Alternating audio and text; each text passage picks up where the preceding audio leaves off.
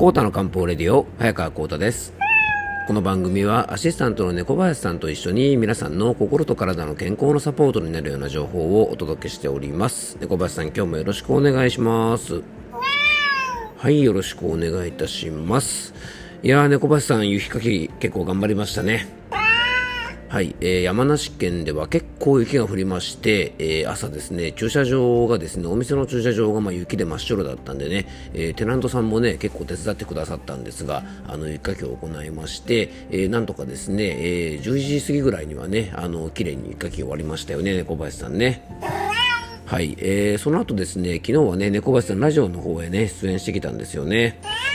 はい、あのラジオ番組で、えーとね、キキコーラといってね、まあ、4種類ぐらいコーラが出てきて、まあ、それがどのコーラか当てるというね、あのちょっとそんなコーナーがあったんですけども、あの健康、ね、アドバイスのコーナーの前にね、そのコーナーがあったんで、えー、一緒にそのコーナーにもどうですか？なんて声かけてもらったのでね、参加してきたんですが、まあ、非常に面白くてですね、えー、コカ・コーラ、ペプシコーラ、そして、えー、キリンメッツのコーラ、そして、えー、大道ドリンクのですね、復刻堂のコーラ4種類をですね、まあ、どのコーラか当てるというね、まあ、そんなあのクイズだったんですけども、まあ、コカ・コーラはね、猫林さんわかるかなと思ったんですけどね、まあ、見事に外しまして、えー、メッツのコーラが強炭酸だったのでそれは分かったんですがあとは見事に外しましてこれは絶対コカ・コーラだろうと思ったらですねなんと大道ドリンクの復刻堂のコーラであの本当にねポンコツの下振りをちょっと発揮してしまったんですけどもあの結構ね以前も、えー、同じラジオの番組で、えー、っとですねココアのね、えー、キキココアを、えー、やったことがあるんですけどもそれも多分1種類ぐらいしか当たらなかったのかな。ねあのなかなか難しいんですけどどもね何かの余興の際にはね、まあ、こういうね、えー、聞きなんとかっていうのは結構面白いんじゃないかなと思いますんで、えー、今度はねビールでも猫林さんチャレンジしてみたいもんですね。はい、ということでね、えー、そんな一日を過ごしておりました。えー、雪かきをした方ね、ぜひあの慣れないね、あのー、動作で筋肉痛に結構なりやすいんでね、まあ、気をつけてください。僕もね、ちょっと腕がね、あのパンパンで、多分明日は筋肉痛になるんじゃないかななんて思っております。えそれでは今日の本題へ移っていきましょう。コータの漢方レディオ、今日もよろしくお願いいたします。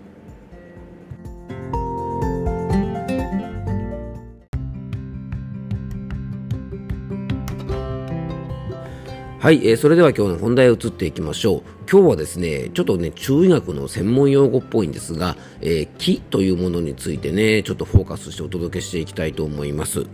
えー、気っていうとね、皆さんどんなものを思い浮かべるでしょうか？まあ、今日はね、この気というものの考え方を活用して、まあ、人付き合いとか、あとはまあね、健康とか心と体のセルフケアにもちょっと役立つような、えー、そんなお話をね、えー、ちょっとしていきたいなと思うんですね。で気っていうのはねもともと元気とかねやる気とか勇気根気気を使う、気を配る、気を回すとかですね、まあ、僕らの生活の中を見てみるといろんな場面でこの気という言葉が使われていますが中医学では僕らの命の源であったりとか、まあ、行動を起こすエネルギー源にもなるし、えー、邪気とからね体を守ってくれる、まあ、外からやってくる悪いものから体を守ってくれる働きとかあと体の中に、え、必要なものをねこうしっかり留めておく力とかまあ、血液とか血液以外の液体をねこう体の中をぐるぐる巡らせたりする、まあ、そんな働きがあるっていうふうに、えー、中医学では考えます。そしてこの気というものが少なくなった状態を、えー、中医学では気虚と言ってね、えー、逆に今度この気というものが停滞して巡らなくなってしまった状態を気体というふうに中医学では呼ぶんですが、まあ、それぞれねいろんな不調の原因となるんですね。で、えー、漢方ではね、気虚をね、あの気の不足を改善するときに使う薬や食材を補気といってね、まあ、気を補うという作用があり、で気体ですね気の滞りを改善するときに使う薬とか食材を、まあ、力といってですね、まあ、これは気を巡らせる作用があるんですね。で、補気ですね。気を補うお薬の代表が、まあ一番有名なのは、多分、補中液糖かな。えー、と思うんですけども、まあ、補中液糖で食材だとですね花粉症の時にもちょっとお話しした白米とか芋類などがこの補気作用がある食材として結構有名です。で気を巡らす力薬はこう頭にね血が上ってイライラするような時に熱を冷まして気を巡らす、まあ、神商用酸っていうようなお薬がね結構有名じゃないかなと思います。で食材では香りの良いシソとかミントとか、えー、こういったね香味野菜とかハーブ類などが、まあ、力薬としてねよく食べ物では使われます。そしてね気が不足している気虚と言われる状態の特徴はですね、えー、疲れやすい朝が苦手疲れが取りにくい冷え性朝が、えー、汗が出やすくて止まりにくい集中力が低下しやすい食後眠くなりやすい胃腸が弱く下痢しやすい風邪をひきやすい月経の時の経血が止まりにくい。月経周期が長くなりやすい。寝たり休んだりすると不調が楽になる、まあ、こういった特徴を持っている方は、えー、中医学では気虚と言われるような状態じゃないかなと考えます。そして気が滞っている気体の特徴は怒りっぽくてイライラしやすい。情緒が不安定。ゲップ、おなら、ため息など体がねガスのようなものが出やすいし溜まりやすい。下痢や便秘を繰り返す。月経周期が乱れやすい。月経前に不調が起こりやすい。月経前に胸やお腹が張りやすい。ストレスが溜まるといろいろ不調が出やすい。喉が詰まった感じがしたり何か喉に突っかかっているような感じをすることがある。寝つきが悪く途中でよく目が覚める。食欲にムラがある。まあ、こういった特徴がね気体の特徴と言われています。そんなね元気不足の気虚ストレスフルの気体まあ、あのその違いってね今言った、えー、症状の特徴もあるんですがそれ以外にもですね結構分かりやすい特徴があるんじゃないかなと僕は思うんですね。でそれをですねちょっと比較してみるとあの僕のこれあくまで感覚なんでねあの僕なりの考え方なんですが、えー、例えばね小さい声でゴニョゴニョ喋るのは気虚。で必要以上に声がでかいのが期待。やたらと小さい字を書くのが気虚。字がやたらとでかいのが期待。人と会うと疲れてしまうのが気虚人と、えーえー、人と会うと元気が出るのが期待。そして人と喋ると元気が出るのが、えー、あ人と喋るとね疲れてしまうのが気虚人と喋ると元気出るのが期待。疲れると不調が悪化するのが気虚疲れても気分がすっきりするのが期待、まあ、そんな気がね結構するんですよね。この対比はね結構面白いんじゃないかなと思ってこれはねあの X でもね、えー、ツイートしたりとかですね、えー、その他のねちょっと SNS なんかでもちょっと発信してみたんですけど、まあ、割とねなんか分かりますなんていうコメントいただいたりもしたんですね。で最後に、えー、ちょっとね書いた人に会うのと喋るのはあのなぜかっていうとね基本的にこう人と接触するっていうことは刺激になりますよね。なので疲れてる時とか疲れている人とか疲れやすい人というのはこのね刺激を嫌うんですね、まあ、要は人に会うと疲れますよね。うん。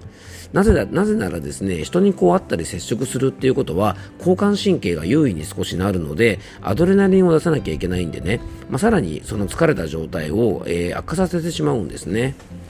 またそこにね喋るっていう行為とかコミュニケーションが加わると加速度的に疲れます。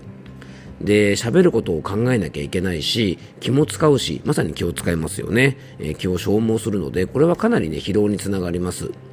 なので心身がすごく疲れている時ってやっぱり一人になりたいですよね。でよくね引きこもるなんて言いますけどもこれ引きこもりってねなんかマイナスのイメージがね結構どうしてもあのつきまとうんですがある意味ねこの外の刺激から自分を守るための行為でもあるんですよね。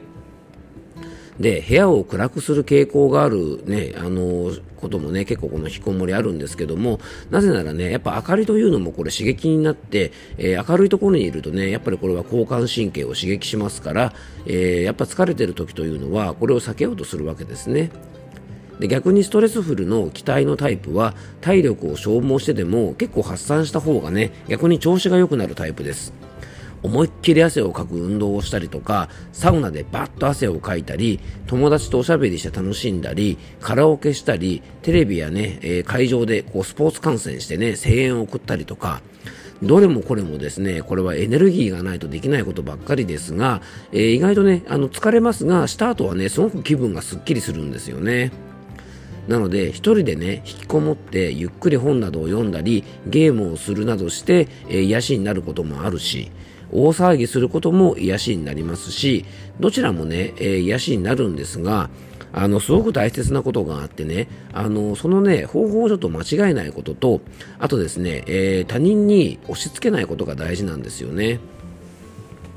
例えばね、パーッと飲みに行けば元気出るよなんてね、企業の人をですね、連れ回してしたらですね、まあ、企業の人からすらね、もうほんと地獄ですよね。何してくれるんだって話ですよね。余計疲れるじゃないかって話だし、逆にね、期待気味の人に、えー、こんな時はね、ゆっくり部屋で静かにおとなしく読書してると気分が落ち着くよなんて言うとですね、さらにエネルギーが充満して爆発してしまいますよね。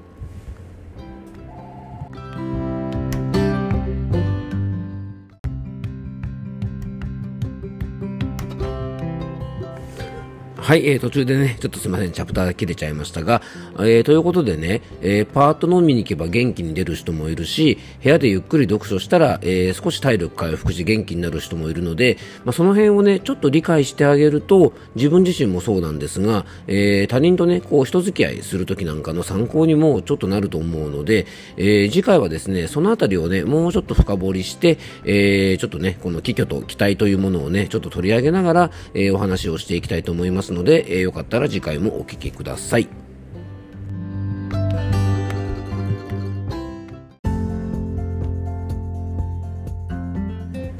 はい、今回もクロージングのお時間です。えっ、ー、と、今回はですね、気体と気虚というですね、えー、漢方的にはね、結構メジャーな、えー、症状なんですけども、まあ、それについてね、ちょっとお話をしました。で、次回はね、まあ、今回のテーマにもなっている、まあ、人付き合いにもね、セルフケアにも役立つということで、えー、気虚の方、えー、気体の方、まあ、そういった方とね、あの、上手に、あの、お付き合いしていく方法とか、まあ、自分がそうなった時にね、どんな風にね、あの、取り回しをすればいいか、なんていうお話を次回したいと思いますので、えー、よかったら次回もお聴きください。えー、今日も聞いていただきありがとうございます。どうぞ素敵な一日をお過ごしください。漢方専科、えー、サーター薬房の早川幸太でした。では、また明日。